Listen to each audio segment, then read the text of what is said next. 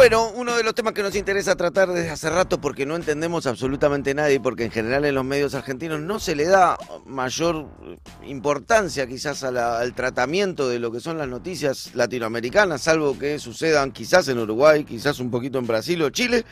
Pero bueno, en Perú hay, podría decir hace semanas, pero en realidad no es hace semanas, creo que hace años que hay un bardo tremendo en el sistema político peruano y para hablar de este tema estamos hablando con Florencia Turci Colombo, que es politóloga integrante del Observatorio del Sur, docente de política latinoamericana. ¿Cómo está, Florencia? Hola, buenas tardes. ¿Todo bien?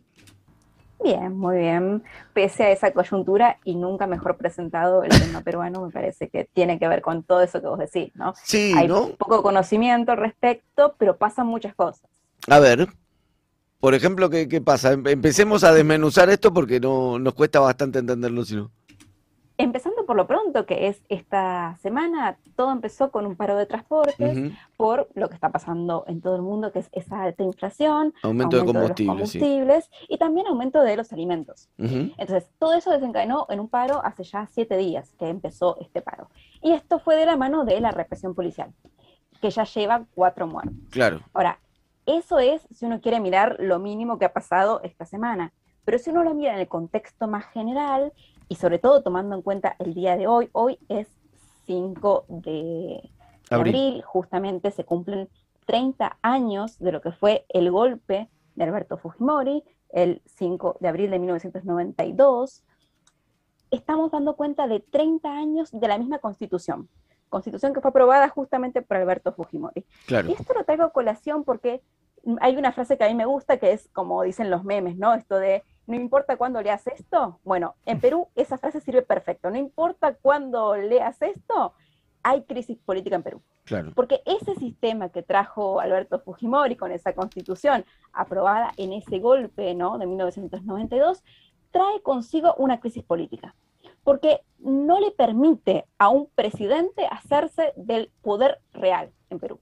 Y eso lleva a constantes crisis, crisis entre distintos sectores políticos, que ninguno tiene un poder real y que llevan a una puja entre los distintos sectores, las distintas fracciones, que no haya partidos políticos con claras ideologías o con eh, una militancia detrás fuerte. Claro. Entonces, están asociados a distintos líderes que son espurios, que no, logran mantenerse eh, en los cargos y que sobre todo hay intereses detrás, intereses ligados a la economía, una economía neoliberal que tiene una de las tasas más bajas de sindicalización, que la mayor parte del empleo es precario, es no registrado. Esto también implica que esa inflación, ese aumento de los precios afecte aún más a esos trabajadores que no tienen un salario constante. Entonces tienen que salir todos los días a, ganarse el mango, ¿no? Digamos. Claro. Florencia, eh, Juan Rufo te saluda. Eh, dijiste recién que hay, como un problema con el poder real y hay una puja entre distintos poderes. ¿Estos distintos poderes son distintos poderes dentro de la institucionalidad de Perú o eh, con otros actores, quizás no que tengan que ver con el poder político, digamos, sector privado, empresas, etcétera? Yo diría que no tienen que ver con esa institucionalidad formal que, está dentro de las instituciones políticas democráticas y democráticas, acá entre comillas, porque dijimos, ese sistema fue de la mano de, un golpe, ¿no? Sin embargo, hay elecciones hoy en día, podríamos decir. Pero hay distintos sectores o fracciones de poder que no son elegidas democráticamente y que están asociados sobre todo a esos sectores de la economía concentrada, ¿no? Esas grandes fracciones eh, de poder. De acá la complejidad del sistema peruano, ¿no? De hecho, eh, esos representantes, esos empresarios tienen también sus instituciones, una de ellas es la conocida CONFIEP, que agrupa a los empresarios peruanos y que es un grupo de presión eh, para todas las medidas que quiera un gobierno asumir. Entonces, hay instancias que no son las instancias democráticas, ¿no? Que, que pujan fuerte por el poder en el Perú. Así todo, digamos, hay que tener en cuenta que, digo, para poner en contexto también eh, eh, esto específico, porque me fui muy atrás tal vez para explicar algo no, que no, está bien, reciente, digamos. Estamos ante un gobierno que asumió hace menos de un año, asumió en junio pasado, que eh, ese gobierno se define como de izquierda o de centro izquierda, y que no ha podido realizar ninguna de las promesas de campaña. Entonces, ¿Por qué no pudo realizarlas? Bueno, justamente porque hay distintos grupos de presión, dijimos, porque hay una oposición de derecha muy fuerte que tiene presencia en el Congreso, que ha intentado incluso vacarlo. La vacancia presidencial es una figura que aparece en la Constitución peruana. De nuevo, esta Constitución aprobada en ese contexto de golpe de Estado de Alberto Fujimori. Bueno, permite esa vacancia presidencial, que no es un juicio político, sino que es simplemente sacar un presidente sin un juicio político. Entonces, el Congreso puede hacer eso. Y ya lo ha intentado en dos oportunidades. No lo, no lo pudo hacer, pero digamos, es una herramienta que tiene la derecha para limitar este gobierno. Y al mismo tiempo, Pedro Castillo, que se ha mostrado muy débil, que tiene también una oposición al interior del partido que lo llevó a la presidencia y que lo que podemos ver eh, en esta semana y que se ha puesto de manifiesto justamente en el día de hoy es que Castillo perdió la conexión con la calle, con la movilización, digamos. Castillo viene de ahí abajo, Castillo era un sindicalista, era un docente que había realizado en 2017 una de las huelgas más grandes de docentes. Bueno, hoy va a reprimir esas huelgas que eh, se están dando. Entonces, ¿cómo se dio vuelta hoy en día? Esto me parece es un poco lo que está marcando. Y que pone en contraste también cómo inició su, su, gobierno. Su gobierno inició incluso con la dificultad que tuvo para asumir la presidencia, ya que no le daban el reconocimiento de, de los votos. La opositora en el balotaje estuvo todo en un proceso de tratar de impugnar los votos que había obtenido Castillo y Castillo llamó a movilizarse para defender el voto. Que además al balotaje... se revierte y perdió esa conexión con la movilización. Y, además sale, llega al balotaje en una elección donde creo que había cuatro o cinco candidatos muy cerquita a todos, además, como si faltara más vacío de poder, ¿no? Había sacaron todos menos del 20% cada uno, creo que Keiko había sacado el 13 y Castillo el 16, era, si mal no recuerdo los números, pero andaban todos por ahí, era como el segundo, el, el tercero y el cuarto andaban en 11, en 10, o sea, una elección muy, muy en general, muy, muy vaciada de poder. Eh, es bastante complejo el sistema. Y, y, ¿qué es? A ver, uno podría pensar, interpretar que hay muchas desestabilizaciones en general eh, motorizadas por distintos sectores, sectores empresarios o sectores políticos, etcétera, etcétera. ¿Qué objetivo tienen? Porque en algún punto en general eh, cuando se hacen desestabilizaciones, el objetivo es hacerse del poder para qué.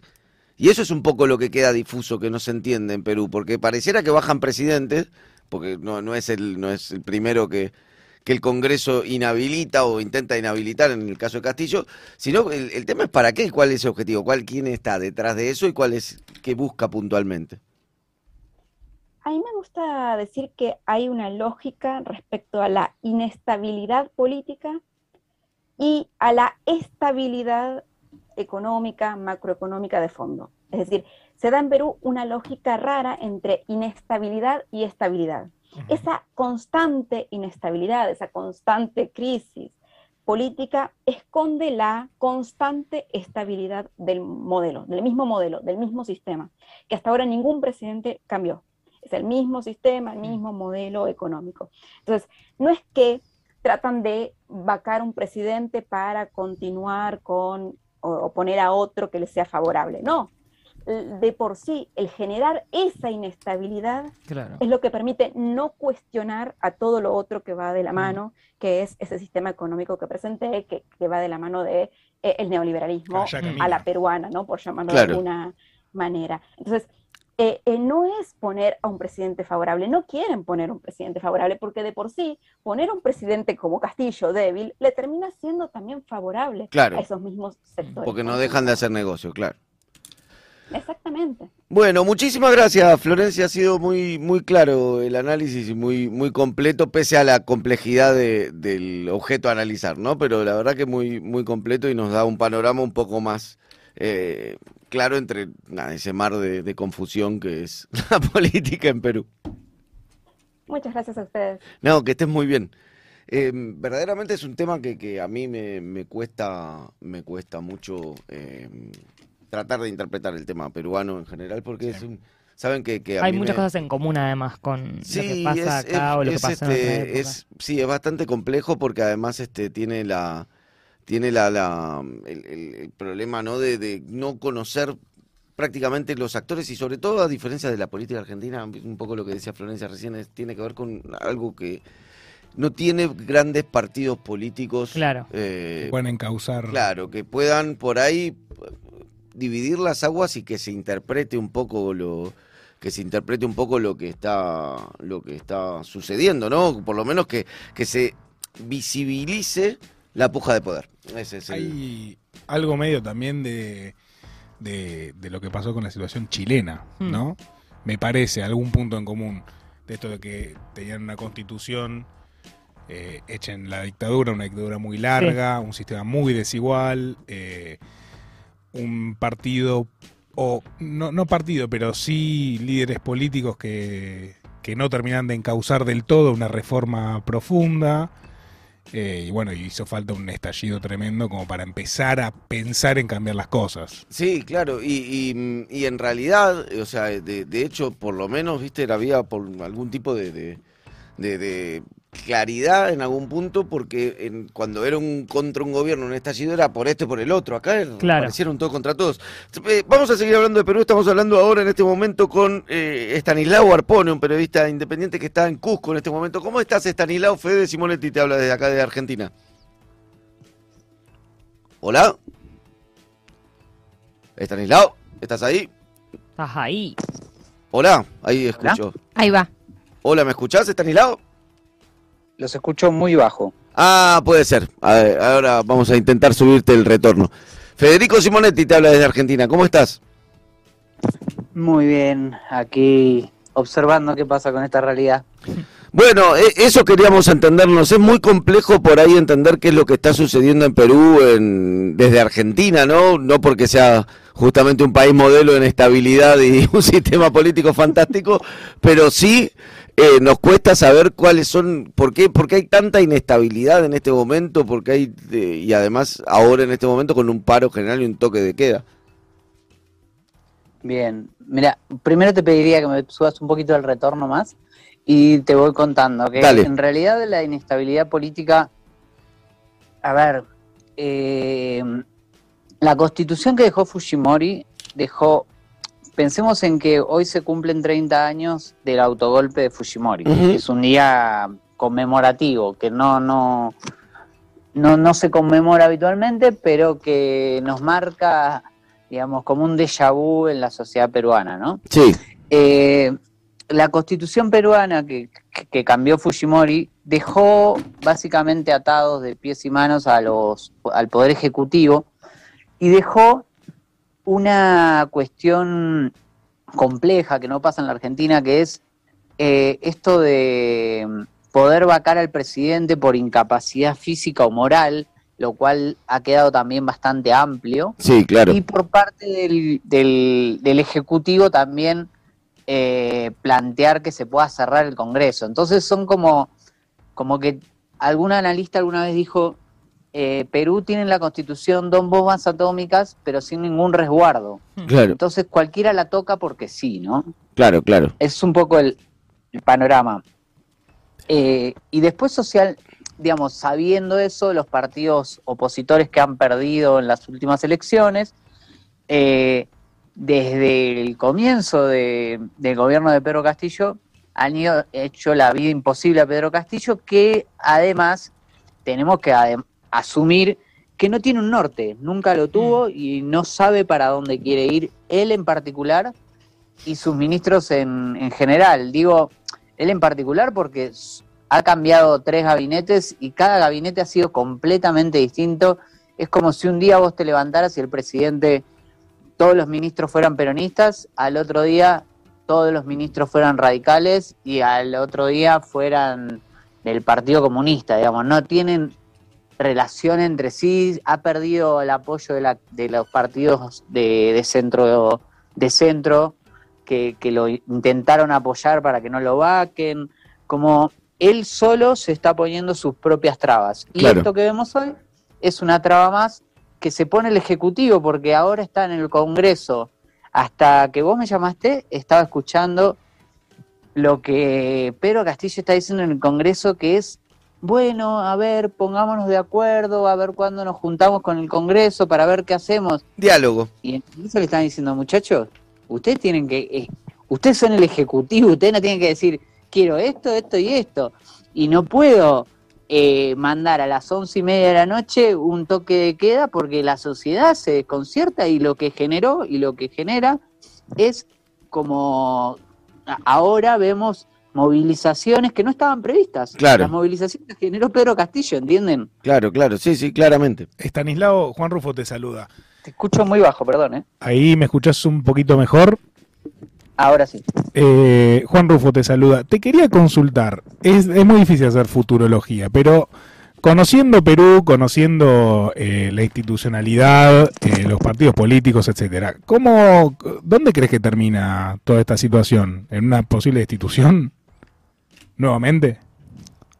Ay, se, se baja muchísimo el audio.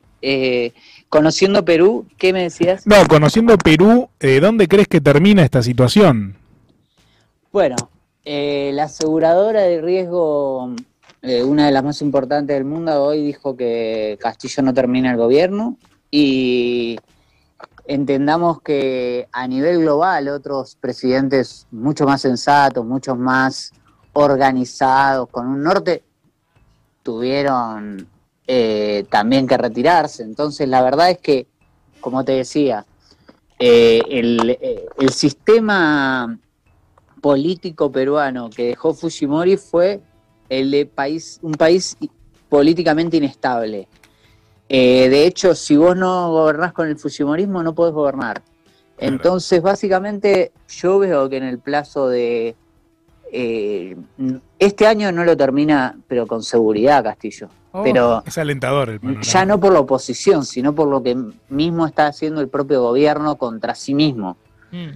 Eh, es, es, preocupante decirlo y, es feo tener que decirlo, pero nada, eh, cuando uno ve el detalle de las políticas de Estado, ve que no hay norte en ningún área, ni en salud, ni en educación. Eh, Perú fue uno de los últimos países en abrir la educación, empezaron recién ahora. Entonces, en salud ya cambiamos tres ministros, digamos, no hay, y con políticas completamente distintas.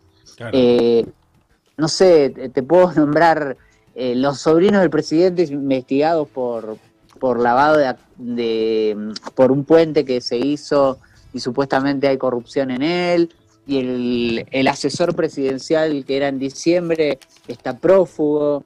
Entonces, a ver, el cerco se va cerrando cada vez más y, y Castillo está muy solo. Pero pareciera, pareciera Stanislao que hay, hay una, digamos, si Castillo desciende, o sea, si Castillo por lo menos renuncia y ahí se produce un desgobierno, no hay un líder, no hay una lideresa, no hay un, un sector político enfrente fuerte que uno diga, bueno, claramente la retirada de Castillo va a significar que asuma determinado partido, determinado líder.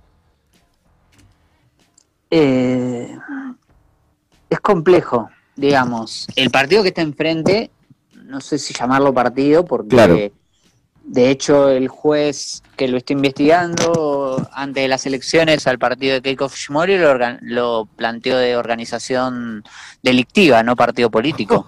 Entonces, eh, porque justamente ese es el fin de, del partido de Fujimori, la impunidad total y y, no, no, no hay plan de gobierno, sino hay plan de impunidad. Ese es el Fujimorismo que sigue teniendo una gran cuota de poder eh, a pesar de estar eh, Fujimori preso, ¿no? Y como vos decís, la oposición es esa. La oposición, después hay partidos menores que son bastante impresentables, tendríamos que decir. Digamos, tenemos, no, no hay que pensar mucho para ver los supuestos líderes que hay. Eh, un hombre como eh, que, hasta hace muy poco se vanagloriaba de, hablar con Vladimir Putin o otro, digamos, los candidatos a presidente que tuvimos fueron bastante patéticos. Entonces yo creo que hay que hacer una un mea culpa social y decir, bueno, ¿por qué la sociedad no se compromete? Lo que pasa que es eso que te decía al principio, hay una como una trampa desde la misma constitución. Eh, mira, el, quizás el más acertado fue Francisco Sagasti el expresidente, eh, el último presidente antes que Castillo, que fue interino, y lo que planteó hace cosa de un mes y medio fue Castillo tiene que plantear su propia renuncia para que esto no quede como un golpe político de alguien. Claro. Y en esa renuncia, consensuada con el Congreso, plantear una, un paquete de reformas eh, de la Constitución en serio. Claro. Eh, que se planteaba, digamos, el, Castillo llegó al poder diciendo que iba a cambiar la Constitución pero no tiene, no tiene el poder puede aprobar una ley porque no tiene mayoría y se pelea con todos los congresistas, ni con su propio partido tiene, tiene quórum, digamos, no, no se pueden poner de acuerdo. Entonces, mucho menos vamos a plantear una constitución, pero... Muy complejo. Es, es complejo y a la vez lo hermoso del Perú es que todo eso puede pasar, hoy hay movilizaciones en Lima y acá en el Cusco, donde yo estoy ahora, no sé, la vida sigue por otro lado, ¿no? Como la gente trata eh, de, de, hacer su, su chakra, trabajar en su chakra, hacer su vida, porque también existe eso. Hay un... La gran mayoría de la población ya no cree en la política, no cree en la política partidaria, claro. cree en la política de a pie, de todos los días ir a trabajar, de no pedirle nada al Estado. Acá no hay eh, la gente no está esperando ni el plan trabajar ni el plan nada, porque no esperan ya nada del Estado. Es un poco patético decirlo, pero a la vez te da un poco de empoderamiento para no tener que estar todo el tiempo pidiéndole al Estado y que estas crisis sean existenciales para las mm. personas, digamos. Eh, Stanislao, muchísimas gracias por esta comunicación, es ¿eh? muy claro todo. Bueno, muchas gracias a ustedes. Que anden muy bien. buen día.